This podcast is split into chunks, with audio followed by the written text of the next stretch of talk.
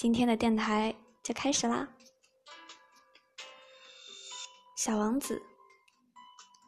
当我还只有六岁的时候，在一本描写原始森林的名叫《真实的故事》的书中，看到了一幅精彩的插画，画的是一条蟒蛇正在吞食一只大野兽。这本书中写道：这些蟒蛇把它们的猎物不加咀嚼的囫囵吞进肚子里。然后就不再动弹了。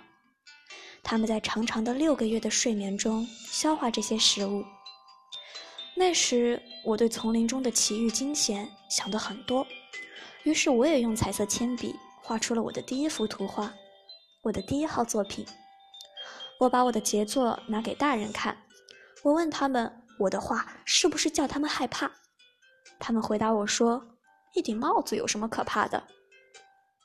我画的不是帽子，是一条巨蟒正在消化着一头大象。于是我又把巨蟒肚子里的情况画了出来，以便让大人们能够看懂。这些大人总是需要解释。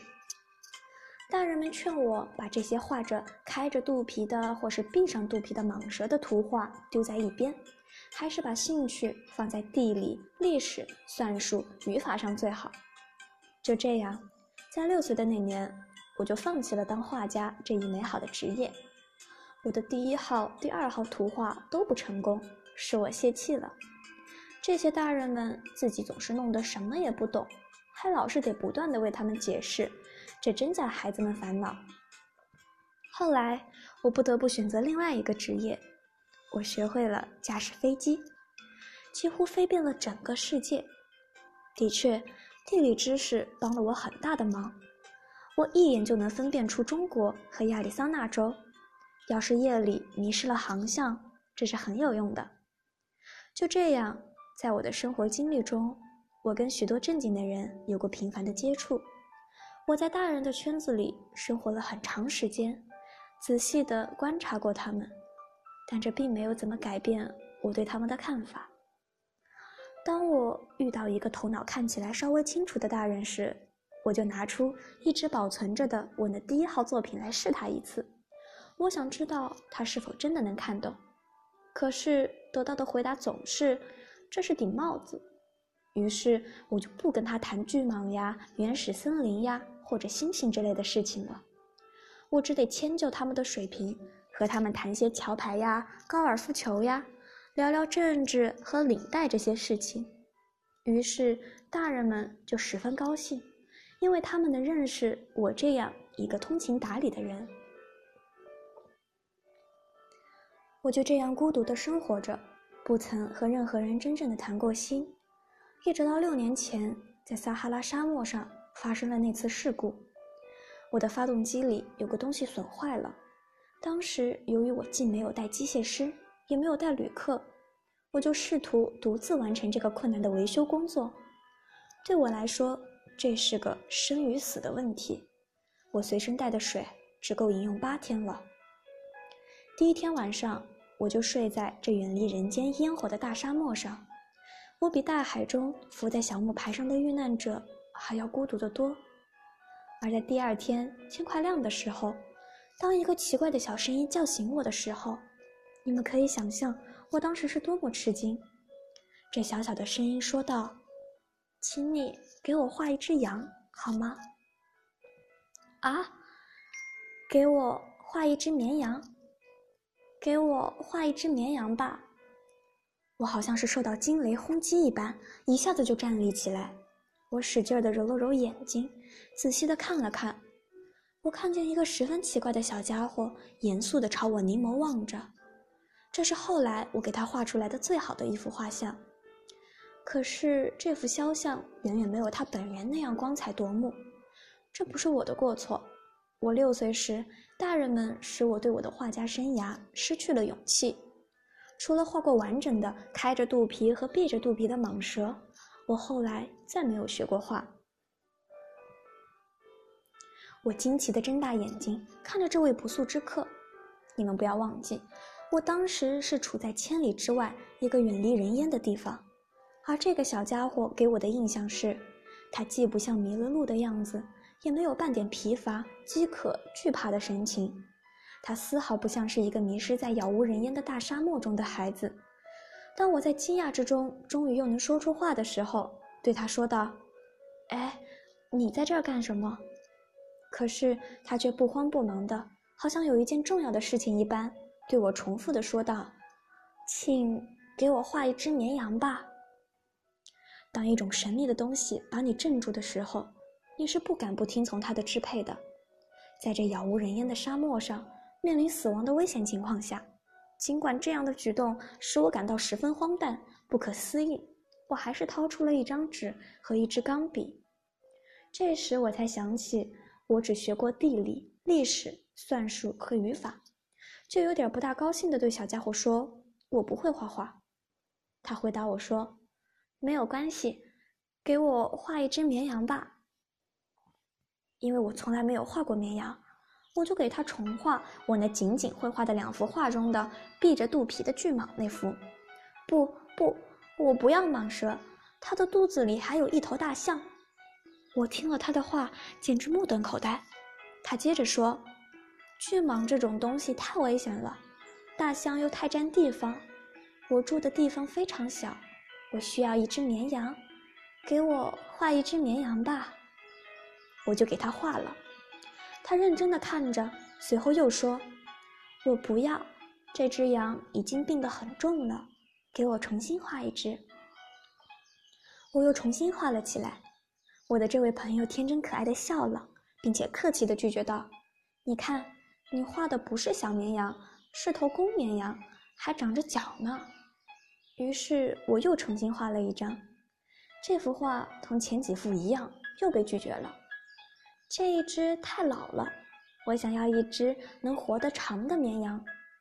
我不耐烦了，因为我急于要检修发动机，于是就草草画了这张画，并且匆匆地对他说道：“这是一只箱子，你要的羊就在里面。”这时，我十分惊奇地看到我的这位小评判员喜笑颜开，他说：“这正是我想要的。你说这只羊需要很多草吗？”为什么问这个？因为我那里地方非常小。我给你画的是一只很小的小羊，地方小也够喂养它的。他把脑袋靠近这幅画，并不像你说的那么小。瞧，他睡着了。就这样，我认识了小王子。我费了好长时间才弄清楚小王子是从哪里来的。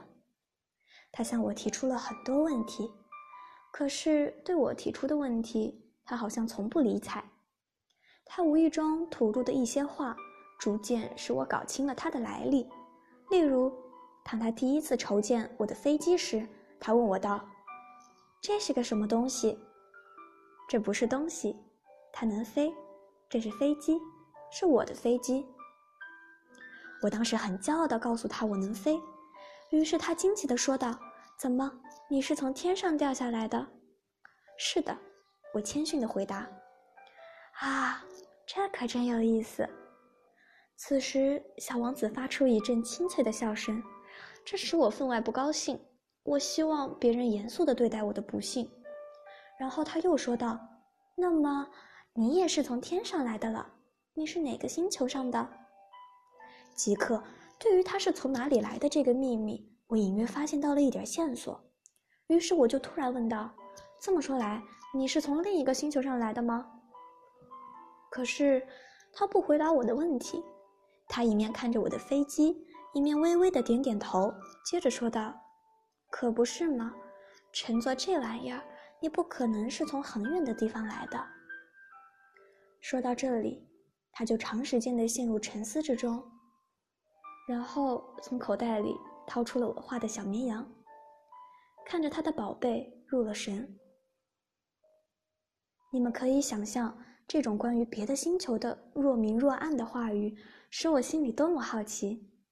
因此，我竭力的想知道其中更多的奥秘。你是从哪里来的，我的小家伙？你的家在什么地方？你要把我的小绵羊带到哪里去？他沉思了一会儿，然后对我说：“好在有你给我的那只箱子，夜晚可以给小羊当房子用。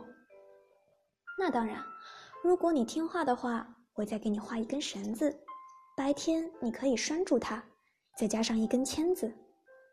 我的建议看起来有点使小王子反感，拴住它，多么糟糕的主意！如果你不拴住它，它就到处跑，那么它会跑丢的。我的这位朋友又笑出了声。你想要它跑到哪里去呀？不管什么地方。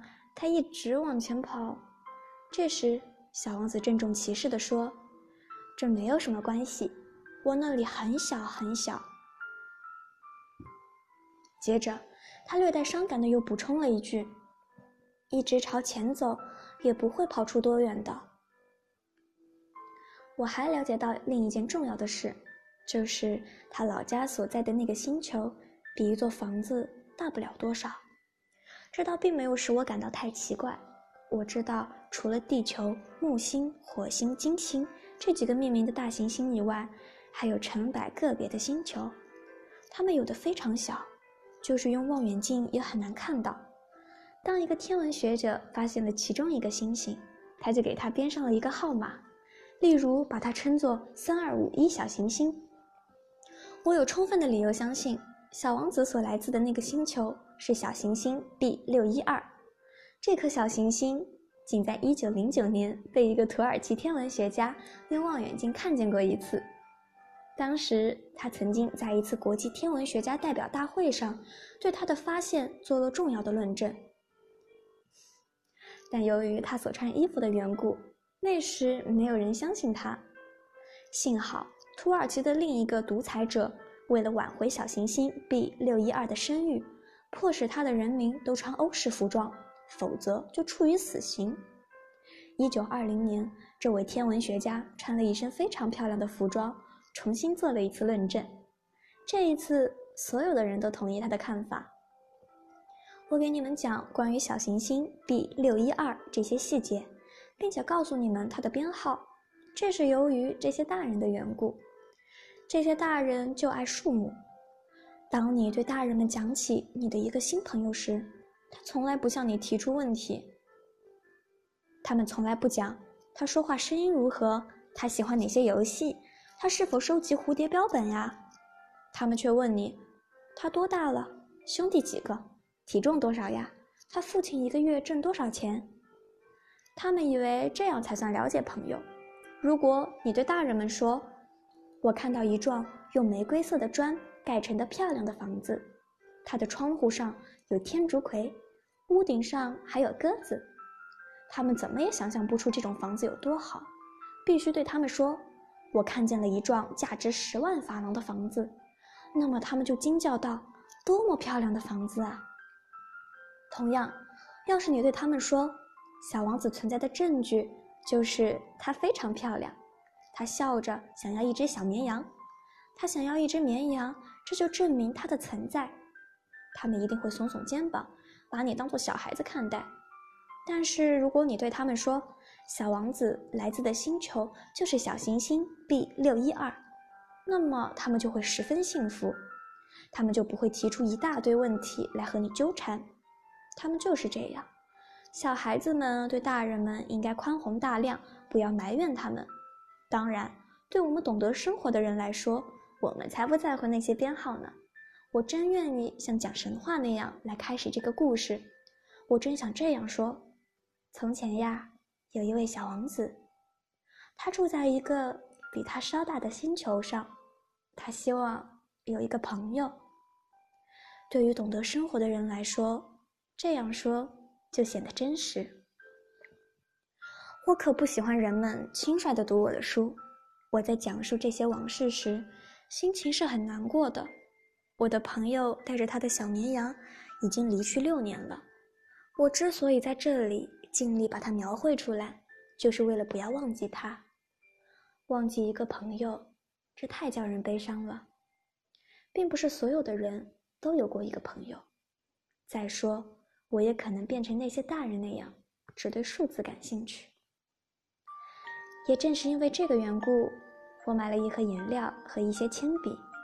像我这样年纪的人，而且除了六岁时画过闭着肚皮和开着肚皮的巨蟒以外，别的什么也没有尝试过。现在重新再来画画，真费劲儿啊！当然，我一定要把这些画尽量画得逼真，但我自己也没有把握。一张画的还行，另一张就不像了。还有身材大小，我画的有点不准确。在这个地方，小王子画的太大了些。另一个地方又画的太小了些，对他衣服的颜色我也拿不准，于是我就摸索着怎么试试那么改改，画个大概。我很可能在某些重要的细节上画错了，这就得请大家原谅我了，因为我的这位朋友也从来不用说明解释的，他大概觉得我同他一样。可是很遗憾，我却不能透过盒子。看见小羊，我大概有点儿和大人们差不多。我一定是变老了。每天我都了解到一些关于小王子的星球、他的出走和旅行等事情，这些都是偶然从各种反应中慢慢得到的。就这样，第三天我就了解到关于猴面包树的悲剧。这一次又是多亏因为绵羊的事情。突然，小王子好像非常担心地问我道：“羊吃小灌木，这是真的吗？”“是的，是真的。”啊，那我就放心了。我不明白羊吃小灌木这件事为什么如此重要。可小王子又说道：“因此，他们也吃猴面包树吗？”我对小王子说：“猴面包树可不是小灌木，而是像教堂那么大的大树。”即便是带回一群大象，也啃不了一棵猴面包树。一群大象这种想法使小王子发笑。那可得把这些大象一只叠一只的垒起来。他很有见识地说：“猴面包树在长大之前，开始也是小小的。”不错，可是为什么你想叫你的羊去吃小猴面包树呢？他回答我道：“哎，这还用说。”似乎这是不言而喻的，可是我自己要费很大的心劲才能弄懂这个问题。原来，在小王子的星球上，就像在其他所有星球上一样，有好草和坏草，因此也就有益草的草籽和毒草的草籽。可是草籽是看不见的，它们沉睡在泥土里，直到其中的一粒忽然想要苏醒过来，于是它就伸展开身子。开始腼腆地朝着太阳长出一颗秀丽可爱的小嫩苗。如果是小萝卜或是玫瑰的嫩苗，就让它去自由地生长；如果是一棵坏苗，一旦被辨认出来，就应该马上把它拔掉。因为在小王子的星球上，有些非常可怕的种子，这就是猴面包树的种子。在那儿的泥土里，这种种子多得成灾，而一棵猴面包树苗。假如你拔得太迟，就再也无法将它清除掉，它就会盘踞整个星球。它的树根能把星球钻透。如果星球很小，而猴面包树很多，它就把整个星球搞得支离破碎。这是个规矩。